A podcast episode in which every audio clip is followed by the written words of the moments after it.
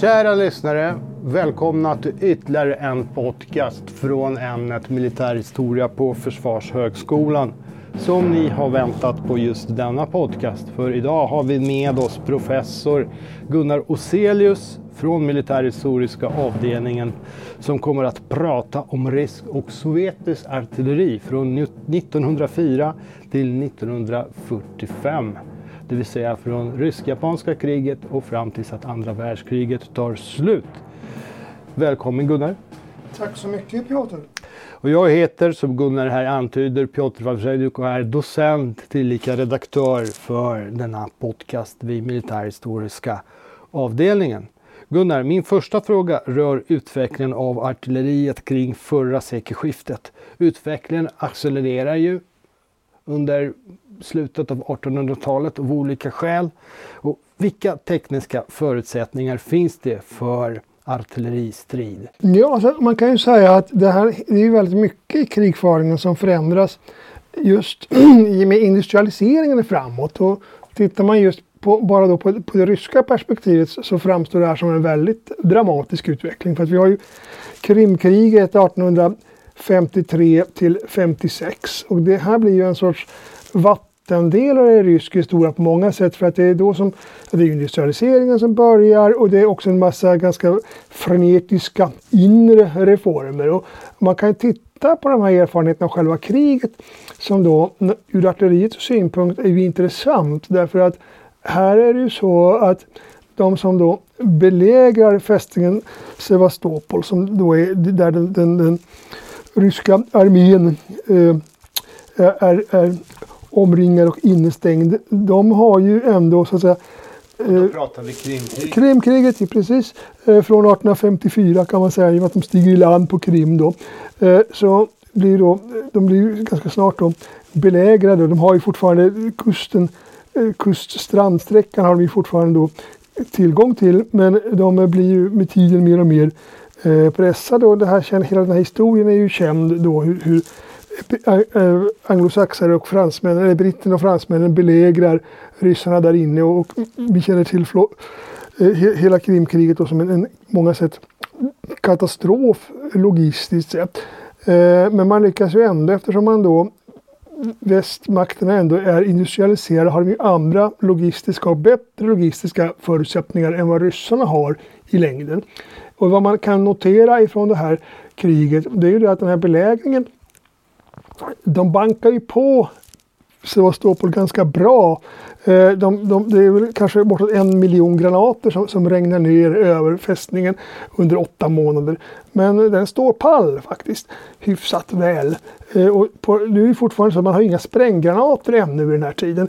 För, för den, den, här kemiska industrin kommer ju något senare utan det är egentligen de som stora järnkulor som dunsar ner Eh, och det, det, är ju, sen har man ju då artilleriarsenalen kan man säga. Så ammunitionen ingår ju också sådana här shrapnel eller som vi skulle säga druvhagel säger man väl då. Eh, som är till, till för att bekämpa infanteri framför allt. Och den här ammunitionen gör ju inte mycket skada på Sevastopol. Eh, ryssarna är ganska har det ganska, jag kan inte säga att de har det bra, men däremot så, så, är de ju ganska trygga där. Men till slut då, för att kunna ta Sevastopol så blir ju då de allierade till slut tvungna att storma fästningen då. De stormar från olika håll samtidigt. Men, men det är alltså en ganska, eh, ska vi säga, intressant upplevelse då, det som händer här 18, eh, 1855 54-55. Eh, och sen om vi går ungefär 20 år framåt då till rysk-turkiska kriget så är det ju så att då har ju artilleriet utvecklats en del. Eh, och vad man märker det på är ju också att de som försvarar sig under rysk-turkiska kriget, då pratar jag framförallt om belägringen i Plevna eh, 1877. Eh, de här turkarna de får ju tid på sig kan man säga att gräva ner sig ordentligt. Det påminner lite grann om det nuvarande kriget i eh, Ukraina där ryssar också så får, får tid på, på 2020-talet att gräva ner sig och det får liksom konsekvenser för hur lång utdraget det här försvaret blir då. Eh, och som sagt, vad som händer just nu, speciellt det här andra stormningsförsöket, det är att det regnar rätt mycket dagarna innan. Eh, och det gör då att, att rätt mycket av de här projektilerna då, de, de skadar ju inte så mycket de turkiska ställningarna.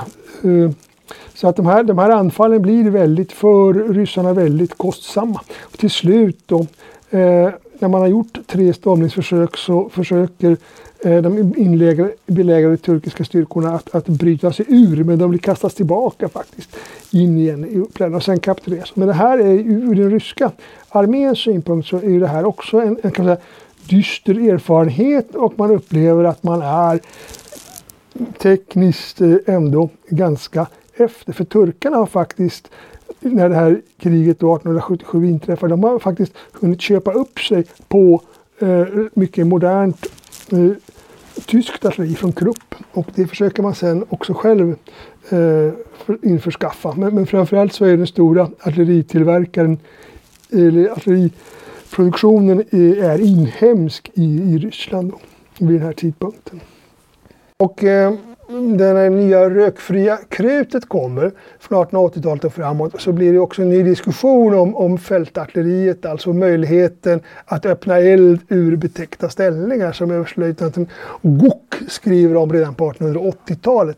Eh, och det är ju inte bara, Ryssland är inte ensamt i det här utan det, det finns ju en, en allmän diskussion där även tyska och, och eh, engelska eh, litter, engelsk litteratur kring det här. Med, med, det finns något som heter goniometer eller gradskiva som man då utvecklar kring år 1900 i flera länder som, som då ska hjälpa till det, att, att beräkna elden ur olika vinklar. Eh, så det här är vad som så ligger i tiden eh, kan man säga kring eh, år 1900. Eh, och det är uppenbart att industrialiseringen och den här kemirevolutionen det, innebär alltså det blir, blir en helt annan täthet i luften. Spräng, slagfältet förändras och kulsprutan kommer och förändrar också slag, slagfältet. Eh, och så, så här, den här, det här är ju då de, som saker som gör att krigen från 1905 eller i Rysslands fall 1904-1905 eh, det, det blir eh, av, avsiktligt förändrat, av, avsevärt förändrat. Alltså. Och eh, om man tänker sig då Krimkriget, man tänker rysk-turkiska kriget, så kan man också tänka på rysk-japanska kriget. Eh, och där är det ju så, alltså det är konflikten mellan, mellan Japan och Ryssland om inflytandet då i Korea och norra Kina. Eh, Lyushinko heter ju då den här staden på, på kinesiska och ryssarna kallar den för Dolny som betyder fjärran egentligen. Och här är det ju så att ganska snart, så det finns ju då en, en rysk flott, flottbas eh, i Fjärran Östern då i Port Arthur som den fästningen då kallas. Eh, och där, där, ser man ju då skyttegravar, man gräver skyttegravar, man genomför då stora massanfall med, med fällda bajonetter och det skjuts med kulsprutor och man skjuter också med så kallad indirekt eld, alltså att man skjuter på mål som man inte kan se egentligen. Det kräver då en viss förberedelse. Bland annat så krävs det att man har tillgång visar sig till telefon. Alltså man kan eldleda eh, med, med, med, hjälp av, av den, den sambandstekniken. Och vi ser här hur taggtråd, man, man anlägger elstängsel runt de här ställningarna, strålkastare som belyser slagfältet på natten. Man utvecklar alltså, modernare form av handgranater. Eh, man, ut, man använder också radio här på ett sätt som man inte har gjort förut. Eh, radion är fortfarande ganska bulkig så. Eh, och till och med störsändning eh, prövar man med mot slutet av den här belägringen. Och, och japanerna de har ju då eh, sådär, säga, eh, haubitsar med, egentligen är, är det fartygsartilleri som då på grund av krigsutvecklingen eh, blir, blir så att säga strandsatt och som man då, då, får använda. Man skjuter alltså med pjäser som har kanske 8 kilometers räckvidd och det kräver ju att man har, har också då eh, telefon för att kunna eldleda dem. För man ser ju inte vad man skjuter på.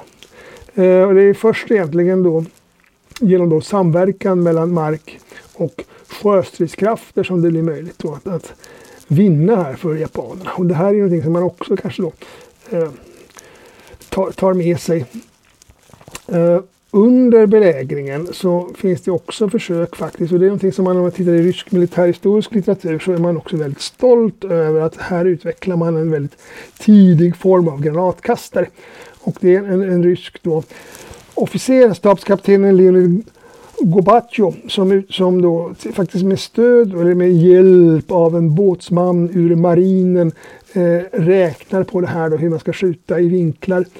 Eh, och på det här sättet få, få, få effekt i målet. Det, det här det har ju ingen praktisk betydelse just där och då men däremot så, så kan man säga att, att eh, det inspirerar ju sen tyskarna eh, för åren före första världskriget att utveckla då eh, en egen form av granatkastare, den första egentliga granatkastaren, Minenwerfer. Och den finns ju så att säga operativ redan när första världskriget börjar 1914 på västfronten.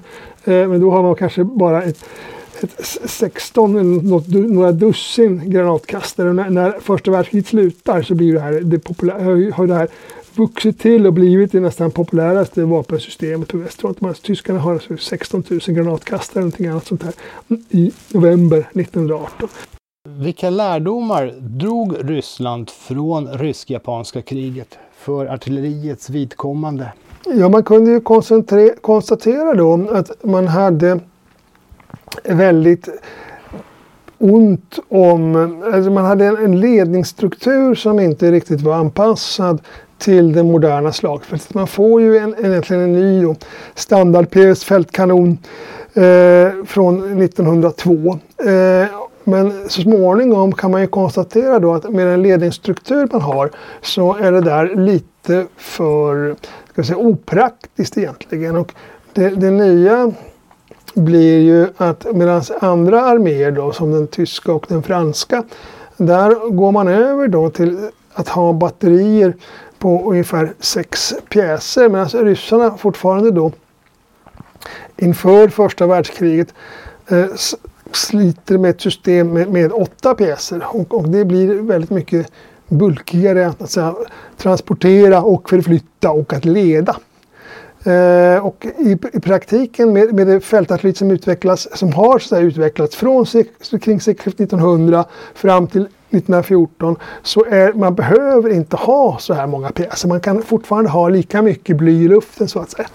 Eh, och det är väl någonting som, som ryssarna då först förstår eh, ja, med de övningar och manövrer de har eh, åren före första världskriget, 1912 och så, som man, man börjar dra sådana slutsatser. Men det är ju så att det finns ju inga riktigt substantiella krigserfarenheter eh, någonstans för alltså Balkankriget skulle man då kunna lära sig lite grann men det är fortfarande osäkert hur, hur de här ska, ska tolkas. Eh, och när, vad, vad, man också kan lära sig inför första världskriget, eller börja inse, det är ju att man har varit alldeles för... Man egentligen inte har det om det antal artilleripjäser som man skulle behöva. Och framförallt inte den mängd ammunition som man skulle behöva i ett modernt krig. Då, då kan ju ryssarna, ryssarna har ju räknat på att det ska ungefär tusen skott per pjäs och i, i Frankrike och i Tyskland så räknar man med dubbelt eller tre, dubbelt, tre gånger så mycket eh, granater. Eh, när kriget börjar 1914 så har ryssarna ungefär 7 miljoner granater i lager. Men av dem så är det kanske bara 800 000 som är till, till tyngre pjäser. Eh, och det visar sig ganska snabbt att det är otillräckligt. Och I det avseendet, alltså att, att ingen 1914 förstår hur fort ammunitionen tar slut. Där är i och för sig då inte Ryssland ensamt. Men, men i deras fall så blir det mera ödesdigert. Och sen är det ju också så att man har en sorts byggteknisk revolution eh, kan vi säga från 1880-talet och framåt där man uppfinner, eh, utvecklar armerad byggteknik.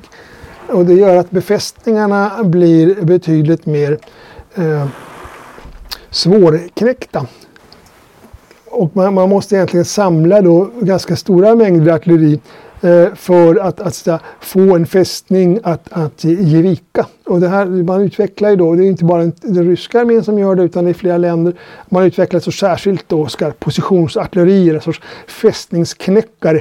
I svenska armén till exempel så får man ut ett positionsartilleriregemente från 1902. Och sen, som, som ju då bland annat då senare blir A6. Eh, så att eh, vad man också inser att man behöver göra och som också sker åren före, före eh, eller för, före första världskriget, det är ju att man då skaffar mer pjäser och man skaffar också tyngre pjäser. Alltså fälthaubits och en fältkanon. Och går över så småningom, i och med härordningen 1914, till att ha en, en, en organisationsstruktur då med, med eh, sex istället för åtta pjäser. Och det, men det innebär ju också att gör man den typen av förändringar då måste man ju också ha mer artilleri och man måste framförallt ha mer officerare som, som ska leda. Och det blir mer sådär organisationsenheter. Och det kräver att man får anställa enligt planerna kanske 5 000 nya officerare och 25 000 befäl och värnpliktiga. Och det här ändrar ju också karriärstrukturen en hel del i den, den, ryska armén. Och det har också konsekvenser på, på, på sikt. Därför att det, inte, det är kanske inte möjligt att rekrytera så mycket kvalificerad personal och framförallt människor som, som är duktiga på att räkna. För det är det man måste kunna om man är artillerist. Här kan jag ju tillägga att eh, artilleriet, det moderniserade ryska artilleriet som du nämnde, de, de fält, fältkanoner och fälthaubitsar som man köper in eh, kring 1909-1910, de är betydligt modernare än de som österrikare kan ställa upp till exempel. Mm. Där i Galicienkampanjen i augusti och september, vilket kommer få följder för eh, österrikarna. De följaktligen förlorar en stor del av, av eh, Galicien, inte minst på grund av den ryska, den ryska överlägsenheten i fråga om artilleri som inte bara har modernare pjäser utan de här pjäserna har splitterskydd och skydd som skyddar mot handeldvapen. Eh, vilket österrikiska inte har för deras är från 1880 1890-talet. Betydligt mellan 15 och 20 år äldre kanske. Eh, så vi ser att det kan ju också ha i viss mån eh, alltså bidra eh, till, till den ryska segern. Där, och vad som egentligen resulterar att Österrike inte blir en vad ska man säga, självständig part i krigföringen tidigt i kriget utan hädanefter eh, hålls under armarna av Tyskland. Tyvärr kan vi inte prata mer om Österrike-Ungern även om jag alltid föredrar att göra det i alla sammanhang. Eh, men vi ska däremot prata om det ryska artilleriet som karriärväg, för du pratade alldeles nyss om hur svårt det var att rekrytera människor. Och man måste bredda underlaget följaktligen till att omfatta duktiga individer och matematiskt lagda individer utanför adelståndet och de fina klasserna. Eh, och ett exempel som man kan lyfta fram här det är Vilho Petter Nennonen, en av de många finnar, eller finländare, som gör karriär i den ryska krigsmakten likt eh, Mannerheim till exempel. Då. Eh, berätta lite om Vilho Petter Nennonen eh, som ju kom från den ryska artilleriskolan. Och det ryska officerare, det var en kategori som man i mellankrigstidens Tyskland, mellankrigstidens Finland egentligen försökte rensa ut. Ja. Som bedagade och, och, och, inkompetenta. Men han är kvar och tillika så är ju Mannerheim kvar, åtminstone när han kommer tillbaka från sin splendid pension där eh, någonstans när, när plikten kallar. B men berätta om honom. Om Nennonen är ju också en sån där, alltså han, precis som Mannerheim så är han ju också då utexaminerad från kadettskolan i eh, Fredrikshamn. Mannerheim blir ju aldrig utexaminerad utan eh, avviker så att säga. Men, men eh, det här är ju då en möjlighet i den, ska vi säga, i, i, i storfurstendömet Finland då inom, inom ramen för det ryska imperiet så är ju det här en, en chans då för begåvade eh, personer att snabbt komma fram eh, karriärmässigt och så komma till sin rätt på ett annat sätt. Och Nennonen, till skillnad från Mannerheim så har ju Nennonen ingen eh, förmögen pappa som kan hjälpa honom framåt utan han Eh, pappan är veterinär och dör tidigt och det enda sättet för Nennonen att få utbildning är ju just att gå in då vid kadettskolan och där visar han sig då vara ganska duktig, begåvad på eh, matematiskt begåvad och han får då möjlighet att gå till Mikhailovskij akademin i Sankt Petersburg eh, 1901. Och man ska komma ihåg det här att den ryska armén är ju socialt bred. Om man jämför den med till exempel den svenska armén vid samma tid så är ungefär 50 procent av officerarna 1911 är ju då ofrälse. Ja, det kan man jämföra med Sverige vid samma tid där det kanske är ungefär 34 procent bara som är, som är adel. Vilket ju är, ja, gör, gör eh, officerskåren ganska exklusiv. Då. Eh, jämförelsevis med Nennonen, han, han tar ju examen då från, det finns ju en högre artillerikurs också och där tar han examen 1909. Han kommer aldrig med i rysk-japanska kriget för att eh, han hinner inte fram till fronten. Eh, och sen har han olika tjänstgöringsorter då i Kaunas och Sankt Petersburg men även borta i Vladivostok är han faktiskt. Men eh, han, han vänder ändå hem efter eh, så att säga, efter att, att bolsjevikerna har tagit makten i i, i nya Sovjetryssland. Så han, han är ju i princip då under inbördeskriget i Finland Mannheims artillerichef och eh, även fortsättningsvis är han artilleriinspektör, general av artilleriet. Han är också den som då eh, fram egentligen till, till 1945 tjänstgör han då på olika befattningar. Han är ju känd för sina eldledningskort, alltså sådana här skjuttabeller som då ska göra det möjligt att väldigt snabbt eh, hitta vad, vad mål som man då ska, ska bestämma och att man ska vara säker på att träffa. Eh, och eh, man kan säga att Nennonens karriär, för det här är ju sen i bruk egentligen, de här artillerikorten som han eh, författar 1919, de är i praktiken i bruk fram, fram till andra världskrigets slut. Så man kan säga att artilleristutbildningen under tsartiden måste ha hållit en rätt hög kvalitet. Och som sagt, det är ju ett exempel på att det ryska imperiet hade som sin förutsättning den här förmågan också att, att utnyttja begåvat folk där det fanns. Och här kan då tilläggas som en liten anekdot att eh, en av de polska militärattachéerna i Finland närvarade vid en övning utanför Tammerfors någonstans 1927 där han fick bevittna övningar med stridsvagnar som han kanske inte uppskattade. Man uppskattade desto mer eh, övningen som omfattade indirekt eldgivning och den exakthet med vilken uppgifterna utfördes som man beskrev dem. Så att mm. någonting av eh, Nennonens anda lever nog, finns nog där vid det här laget. Mm, Mm, för han hade inte mycket beröm i övrigt att det är, den, är, den är polack. Men vi ska inte uppehålla oss nu vid eh, polska militär, militärattachéer i Finland. Det finns ju faktiskt eh, en hel podcast om det om ni bläddrar ett par år tillbaka där jag får berätta precis så mycket som jag vill. Eh, så leta fram den ni. Utan vi ska hoppa fram till första världskriget, för du nämnde Nennonens karriär, men vi ska zooma in just på ryskt genomförande i fråga om artilleri och framförallt så ska vi zooma in på ett exempel på lyckad förbekämpning och användning av artilleri överlag. Det är Brusilov-offensiven i juni 1916 när, de, när ryssarna lyckas bryta de österrikiska eh, linjerna i Galicien kanske krigets mest lyckade ryska operation överlag. Eh, där man också tar ut sig och, och, och egentligen inte kan återkomma styrke, styrkemässigt eh, efter den här ansträngningen. Berätta mer Gunnar. Ja, på många sätt så är Brusilov-offensiven är ju eh, kanske den, den, den, mest lyckade offensiven som någon gör fram till 1918.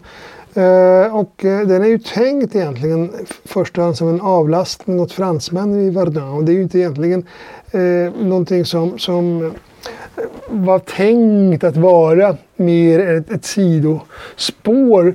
Eh, Brusilov han är då chef för sydvästfronten eh, i den ryska armén.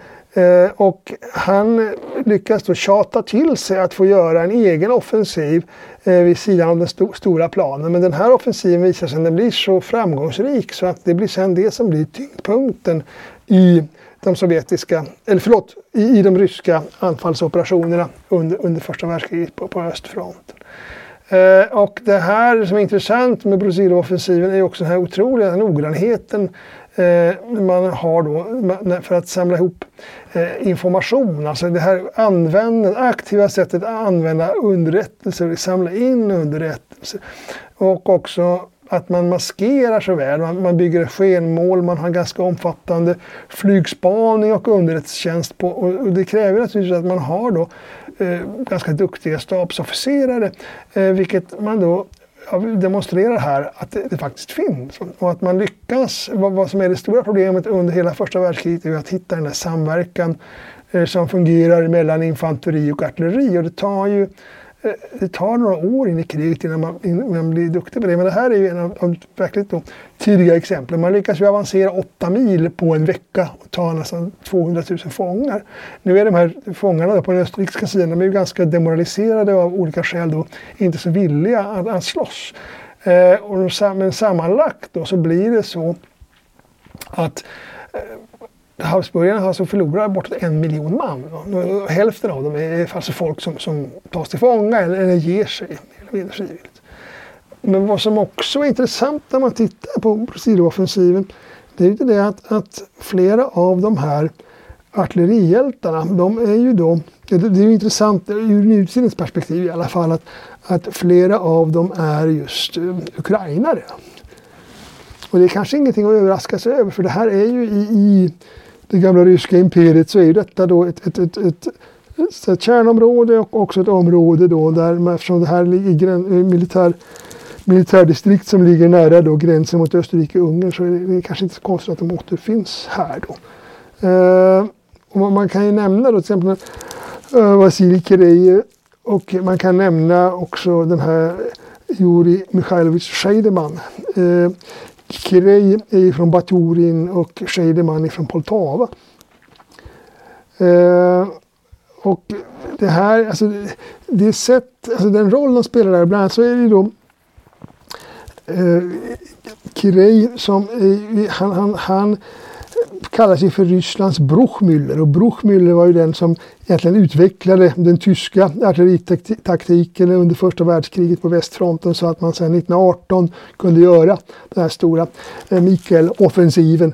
Eh, och det, det, som är intressant är ju att, att man, de, de säga, reglementen och instruktioner som, som produceras inför eh, den här Brusilov-offensiven eh, de använder ju sen eh, trycks ju om på 1920-talet i Sovjetunionen och används mer eller mindre ograverat. Det trycks om så sent som 1938, alltså under Stalintiden, därför att man helt enkelt, trots att det då är, är någon som har, som har slagits på den vita sidan i inbördeskriget så bråkar man inte om det så att säga. Utan den här personen som då man, man, man eh, tar ändå eh, vara på, på, på informationen så att säga, eller på, på erfarenheten. Ska och här kan man, apropå ukrainarna och Vasil Kirej som hans namn skulle bli på ukrainska,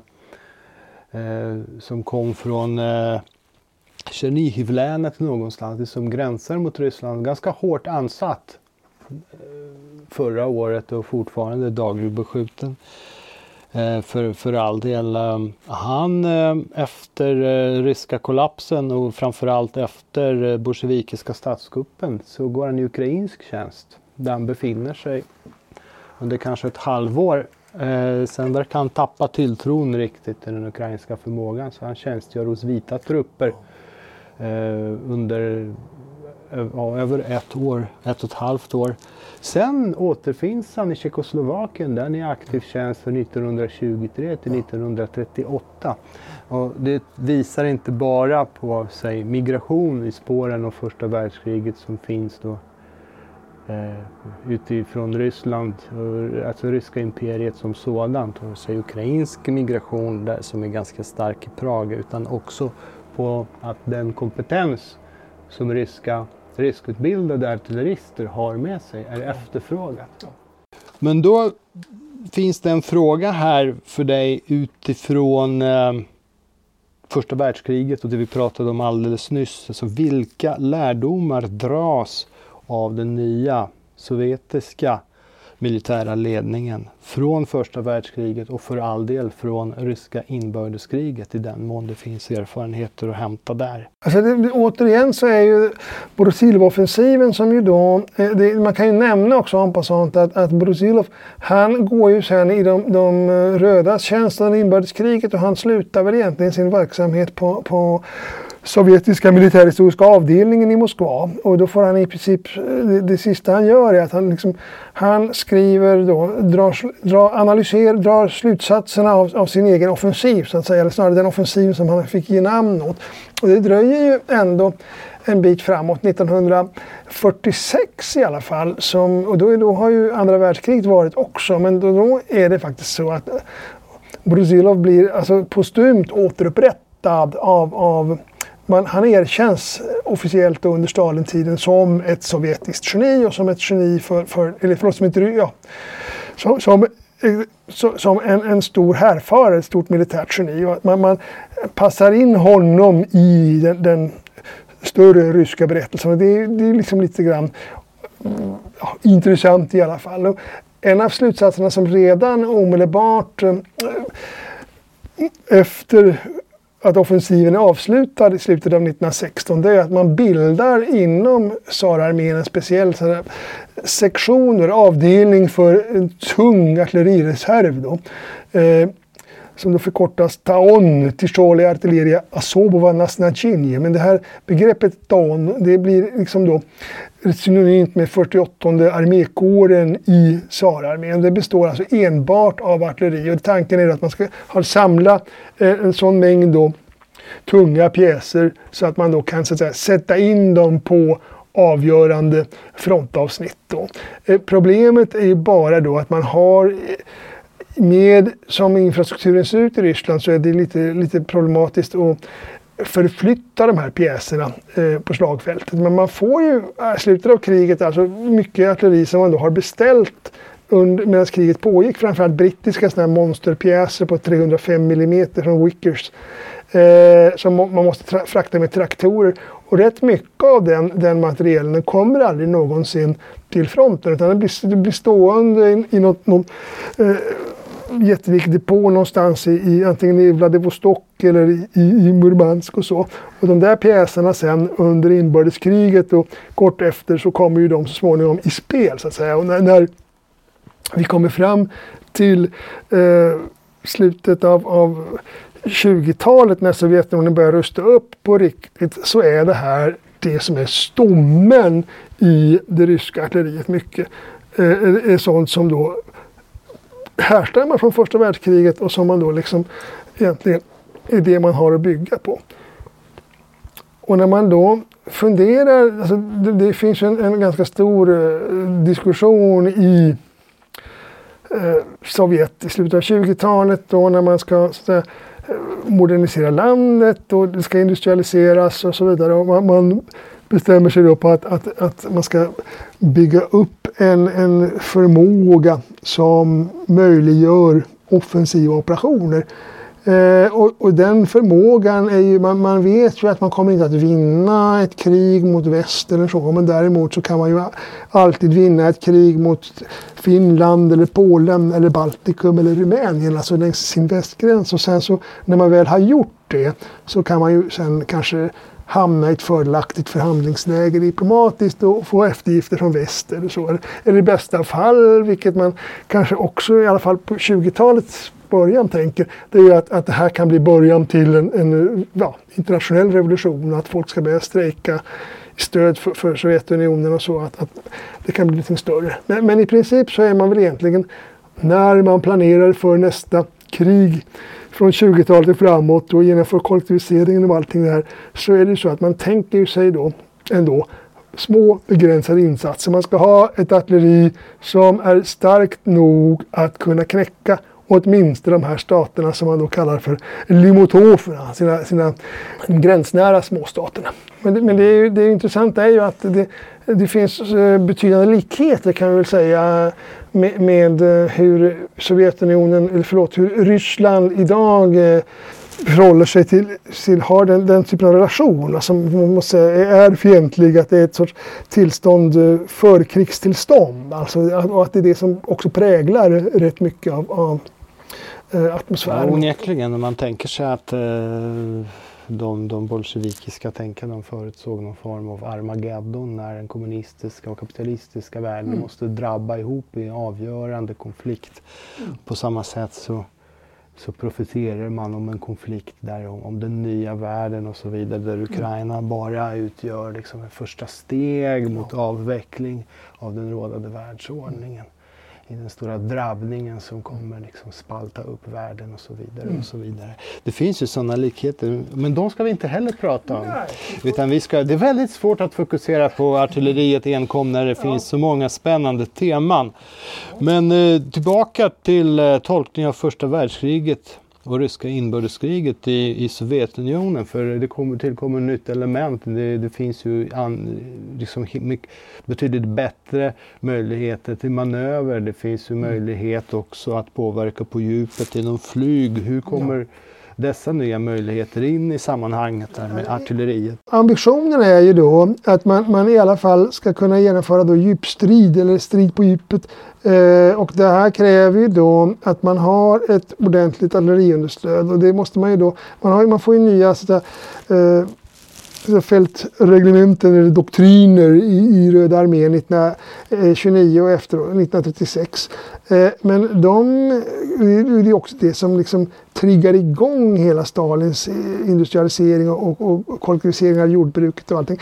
Men problemet med det är ju att, att eh, man har ju, man har man har ju inte så bra material att jobba med. Utan man måste ju helt enkelt också förstå att, att man måste helt enkelt beställa nya pjäser. Så man kan inte använda de här gamla ryska eller det som, som är från tsarperioden som, som man hade beställt redan före första världskriget. Och det här, det här, givet hur terrängen ser ut då, så, så blir det ju då lösningar som är, kopplade till exempel till, till band, alltså bandgående traktorhaubitsar och sånt här.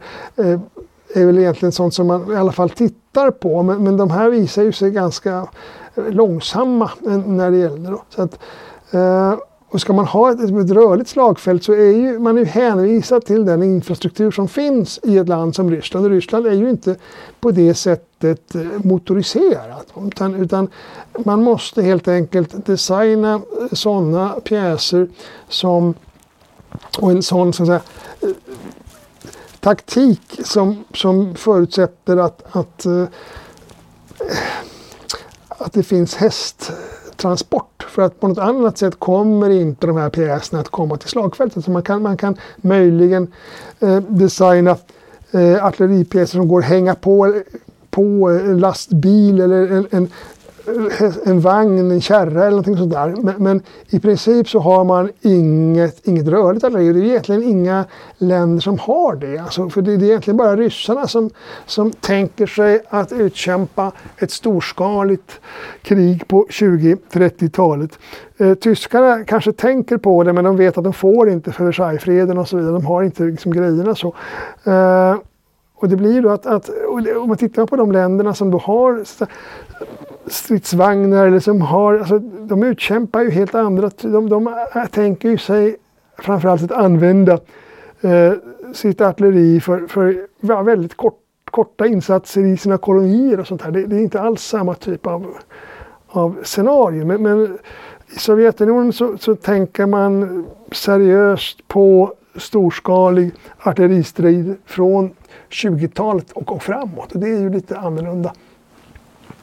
Och man har ju också den här ambitionen kan man säga då att, att utveckla eh, någon typ av, av, av raketartilleri redan från, från 30-talets början faktiskt. Alltså att man, man förstår att det gamla fältartilleriet som fanns före första världskriget eh, är liksom inte, det kommer inte att, att kunna täcka de stora ytor som det kräver i ett modernt eh, krig. Och det finns ju eh, teknologi under utveckling i Sovjetunionen redan, redan före första världskriget och framförallt då den här Sjukovskij med, med, raketmotor och allt det här.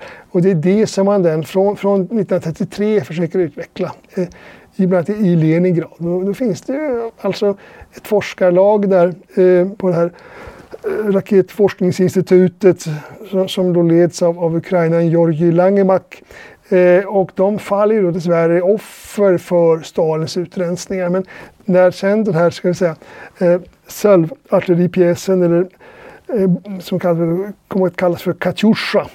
Eh, en, en, en granatkast, granatkastare eller egentligen kan jag säga en sorts eh, rör egentligen så som, som, som i snabb takt avfyrar en massa raketer. Eh, och om man kopplar ihop dem där så får man då väldiga salvor som, som, som man kan egentligen täcka hela områden med och beskjuta.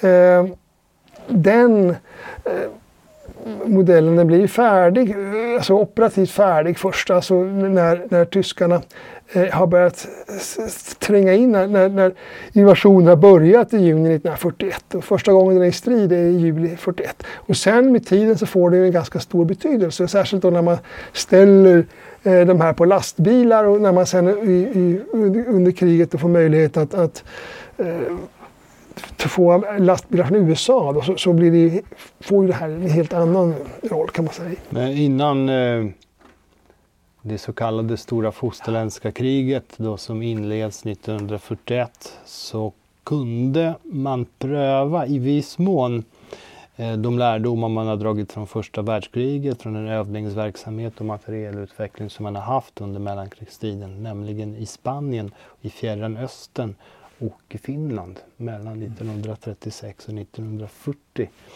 egentligen.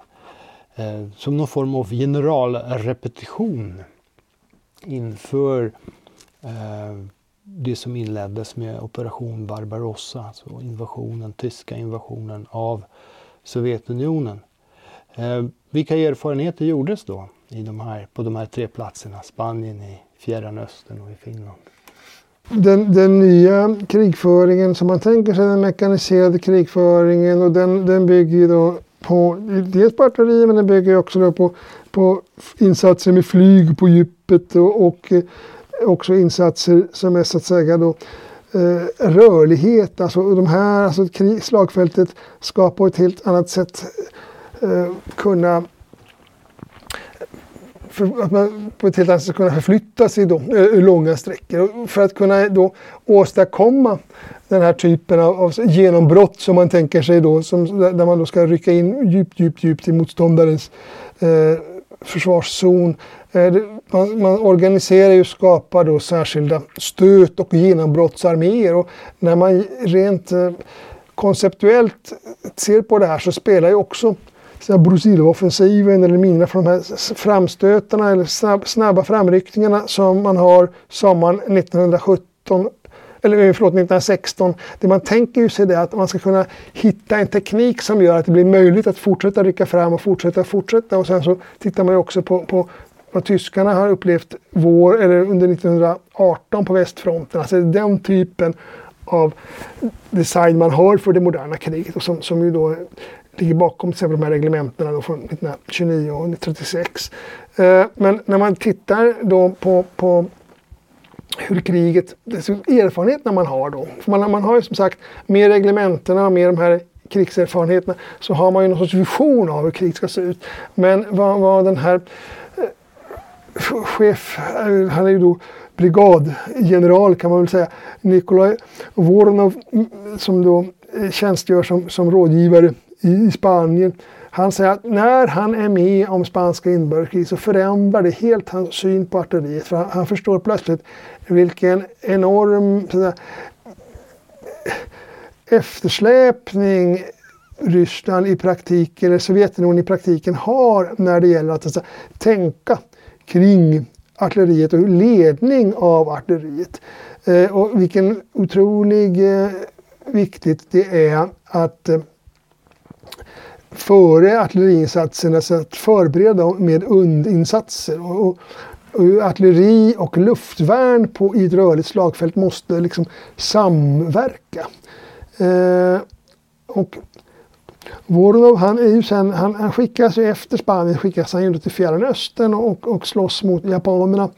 Eh, vid Chazan och han är också med och samordnar invasionen av Polen 1939. Eh, I samband med Polen, för det är ju ganska som, som militärt fälttåg är ju Polen ganska, det, det är ju kanske framförallt värt att komma ihåg för det, det blir väldiga trafikstockningar eh, för de sovjetiska arméerna när de avancerar in här och i, i det sammanhanget råkar han ut för en ganska allvarlig bilolycka. Men överlever faktiskt. Eh, och sen så, så är han ju då med eh, tillsammans med Govrov som är chef i, i, i Finland. Eh, och alltså, tillsammans så är de med kan man säga, och knäcker Mannerheimlinjen i Finland 1940. Men det tar ju det tar ett par månader alltså egentligen att, att, att krig, vinterkriget. Och, och det är ju Dels är det logistiskt svårt att få fram pjäser och så vidare. Men sen så visar det sig då att, att eh, det är svårt också att, att, eh, att avdela den här mängden, dels att avdela artilleriet men också att leda artilleriet på det här sättet. Så det, det, det, är någonting som, som de erfarenheterna kommer sen att spela roll inför eh, första världskriget, eller förlåt, inför kriget mot Sovjetunionen. Den typen av erfarenheter kommer ju sen ändå att spela roll inför Barbarossa 1941. Men det tar lång tid innan detta ska implementeras och det är ju annat som också krävs för att det sovjetiska artilleriet ska, ska vara en, en, eh, slagkraftigt på det sätt som det sen är mot slutet av andra världskriget. Och så kommer då Barbarossa 1941 och kriget slutar inte förrän 1945. Eh, hur eh, gestaltas utvecklingen av artilleriet under 1941 till 1945? I vad mån bygger den på tidigare erfarenheter? I vad mån bygger det på de erfarenheter som man gör mot Tyskland? i fronten? Ja, rätt mycket av det artilleri som finns grupperat 1941 det faller ju ganska snabbt i tyskarnas händer därför att eh, man är inte tillräckligt rörlig och det blir, blir en massa sådana pjäser som bara liksom lämnas därför att eh, de för, blir förbisprungna helt enkelt och, och får ge sig. Och, så, så det, på det sättet så inser man ju då att den här gamla typen av väldigt tunga pjäser som man har hunnit anskaffa sig, de, de, de eh, eh tror man inte riktigt mycket på samma sätt på. Då. Eh, och sen så är väl då att erfarenheterna av det här ganska förödande nederlaget eh, innebär ju då också att man ju, man gör ju sig av i samband med det med en del då chefer som inte kanske har hållit måttet. framförallt i den här artillerimarskalken Grigori Kulik som ju faktiskt då har varit en, en ja, ska säga, hårdför stalinist men kanske inte militärt särskilt eh, kompetent. Han blir ju, alltså dels blir han ju då eh, degraderad och så småningom också avrättad. Men den som sen blir den riktige artillerigeneralen under andra världskriget är ju den här Voronov som, som blir, han blir en marskalk då för artilleriet 1943 och sen så också Glovny marskalk 1944. Så han blir huvudmarskalk. Liksom. Så det, det, är ju en typ av, av statushöjning får man ändå säga för själva, själva truppslaget. Eh, men, men sen är det klart att Voronov blir ju inte, han är inte, alltså han skulle väl egentligen ha velat ha en annan organisationsstruktur än den som faktiskt blir. Alltså, han eh, vill ju mera att organisera det på det sätt som hade funnits i där Daon, alltså den här tung, tunga eh, artillerireserven som hade skapats under första världskriget. Man skulle fortsätta med det och ha sådana här liksom tunga artilleribrigader och sätta upp dem. Men i praktiken så, så blir det inte så. Utan andra världskriget leds i väldigt hög grad av stavkan av högkvarteret och att eh, de här artilleriresurserna på, i Sovjet, eller Röda armén de kommer i allt högre grad att koncentreras till högkvarteret och högkvarterets reserv. Eh, och eh, när kriget slutar 1945 så är det 63 procent av artilleriet som står direkt under Stavkan. Och en särskilt viktig del är ju då raketartilleriet och de här raketartilleribataljonerna eh, som sätts in på alla fronter där man då behöver ha sådana här snabba eh, genombrott. Då. De här har ju då status av gardesförband, de här eh, raketartilleriförbanden. Alltså, så att det har en väldig då, där, där är det bara alltså väldigt pålitliga kommunister som, eller partimedle och partimedlemmar som, som överhuvudtaget får tjänstgöra. Uh, och sen så är det klart att under fortsättningen av uh, andra världskriget så börjar man ju också få, från ungefär 1943 så börjar man ju få då uh, dels då själv bandgående pjäser och få en helt annan rörlighet på slagfältet.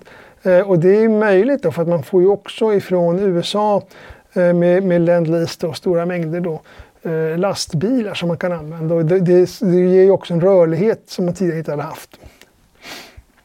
Eh, men alltså att använda då de här, alltså, i, i stadsstrid eller ortstrid i ort då, kring Stalingrad, och Budapest och Berlin.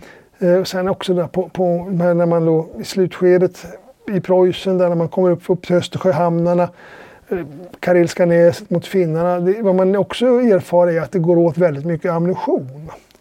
Eh, man kan lägga, man kan alltså, när man, I Kursk till exempel så använder man alltså för att så att säga förbruka, för, för att genomföra stormeld då, så kan man på 30 minuter så kan man då skjuta upp kanske eh,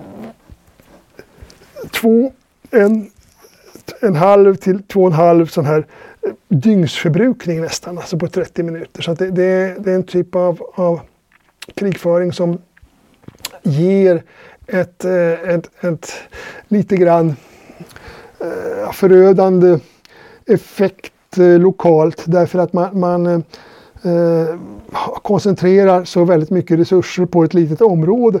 Men oftast som östfronten ändå ter sig med de ganska stora avstånd och de, framförallt utspriddhet som präglar de tyska förbanden så, så är det ju märkligt att de, de, tar ju, de lyckas ju ganska snart ändå hämta sig. Det går ju inte som man kanske hade hoppats. Det går ju inte att omringa de här motståndarna på det sätt som man kanske föreställt sig då. Eh, utan överhuvudtaget så sker ju, man tar ju väldigt mycket fångar eh, på östfronten, speciellt då 1944. Eh, men samtidigt så är det ju så att, att de här stora omringningsslagen som man hoppas vinna, de, de, de, de inträffar. Tyskarna lyckas ju under förhållandevis god ordning dras tillbaka på östfronten. Även om det kanske inte alltid är den bilden man har. Eh, och anledningen till att, att man lyckas eh, så pass eh, väl som tyskarna ändå gör givet omsättningarna, det har ju att göra också med, med att, att eh, det, här, det här är ett väldigt dyrt sätt att föra krig på helt enkelt. Det som, som praktiseras av Sovjetarmén. Och bygger egentligen på en ständigt tillflöde av, av resurser. Och det där flödet av resurser kommer, det ska man då inte sticka under stol med, det flödet kommer framförallt från USA. Ländlis. Summa summarum vilka paralleller kan vi se idag tror du, av det ryska sättet att använda artilleri under andra världskriget? Ja, alltså det är ju ett, ett, en typ av... Man kan ju, man kan ju backa långt tillbaks och om man nu ska liksom titta på, på kontinuiteter så kan man ju säga att eh, så ja, alltså det ryska artilleriet som det används liksom redan, redan så att säga, under Ivan den tredje eller, eller eh, Ivan den förskräcklige eller Peter den store. Det, det handlar väldigt handlat mycket om att, att skapa den här ska säga, eh, eldöverlägsenheten massivt kortvarigt. Därför att som, det, som situationen de facto har varit historiskt sett så har eh, den ryska armén när det gäller ledning eh, aldrig riktigt kunnat mäta sig med motståndarna. Eh, och man har kompenserat då att man har haft så att säga, lite, sämre, lite sämre chefer och lite inflexiblare strukturer och soldater som inte har varit lika väl motiverade och utbildade. Man har försökt kompensera det genom historien genom att försöka eh, i ett kortvarigt på begränsat område mobilisera överlägsen eldkraft. Och det har varit egentligen det ryska sättet att föra krig. Eh, och det har förutsatt naturligtvis också och, och ett, ett, tillflöde av resurser som, som har, har, har gjort det möjligt. Sovjetunionen, alltså det, det, är ju enorma mängder ammunition. Alltså det, det, är typ 17 miljoner ton materiel eller mer det, det, som, som man får genom Lend-Lease. Det är 400 000 lastbilar och jeepar och det, det är väldiga mängder flygbränsle och det, det är radiostationer och det är fälttelefoner. Alltså allt det här behöver man ju också då om man ska eldleda.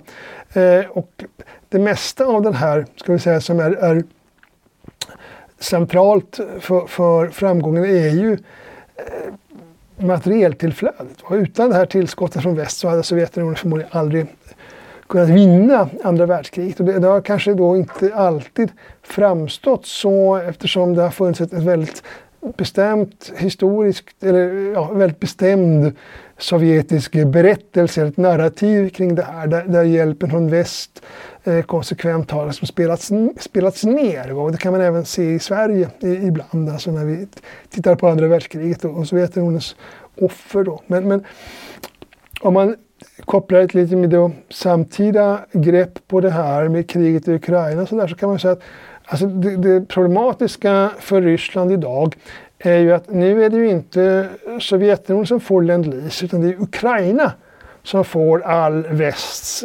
utrustning och eh, resurser. Men, Ukraina tycker att de får alldeles för lite och det kan mycket väl vara så. Men den moderna militära tekniken har ju de tillgång till, den har ju ryssarna inte tillgång till. För modern krigföring så är ju sådana saker som sensorer, halvledare, drönare, alltså modern ställsteknik och all, all sån här geo eh, datahantering och sådär, där ligger ju ryssarna lite grann i, i, i lä. Alltså, och det är osannolikt att om man nu är, om det är så att man är beroende av teknikimport från Iran och Nordkorea, då har man förmodligen eh, sin bästa tid eh, bakom sig kan man säga. Eh, och att jag skulle säga att det ryska artilleriets storhetstid eh, är förbi av, av de skälen. Att det här är en ganska lång och, och stolt historia som då på något sätt eh, verkar Ja, det, det, det, verkar helt enkelt gå ut för så kan man väl säga. I egenskap av marskalk över den här podcasten så tackar jag dig så mycket. Vi avslutar med den här eh, optimistiska utsagan från din sida. Och så hoppas jag att ni kära lyssnare som har lyssnat ända hit fortsätter att ratta in vår podcast. Adjö adjö.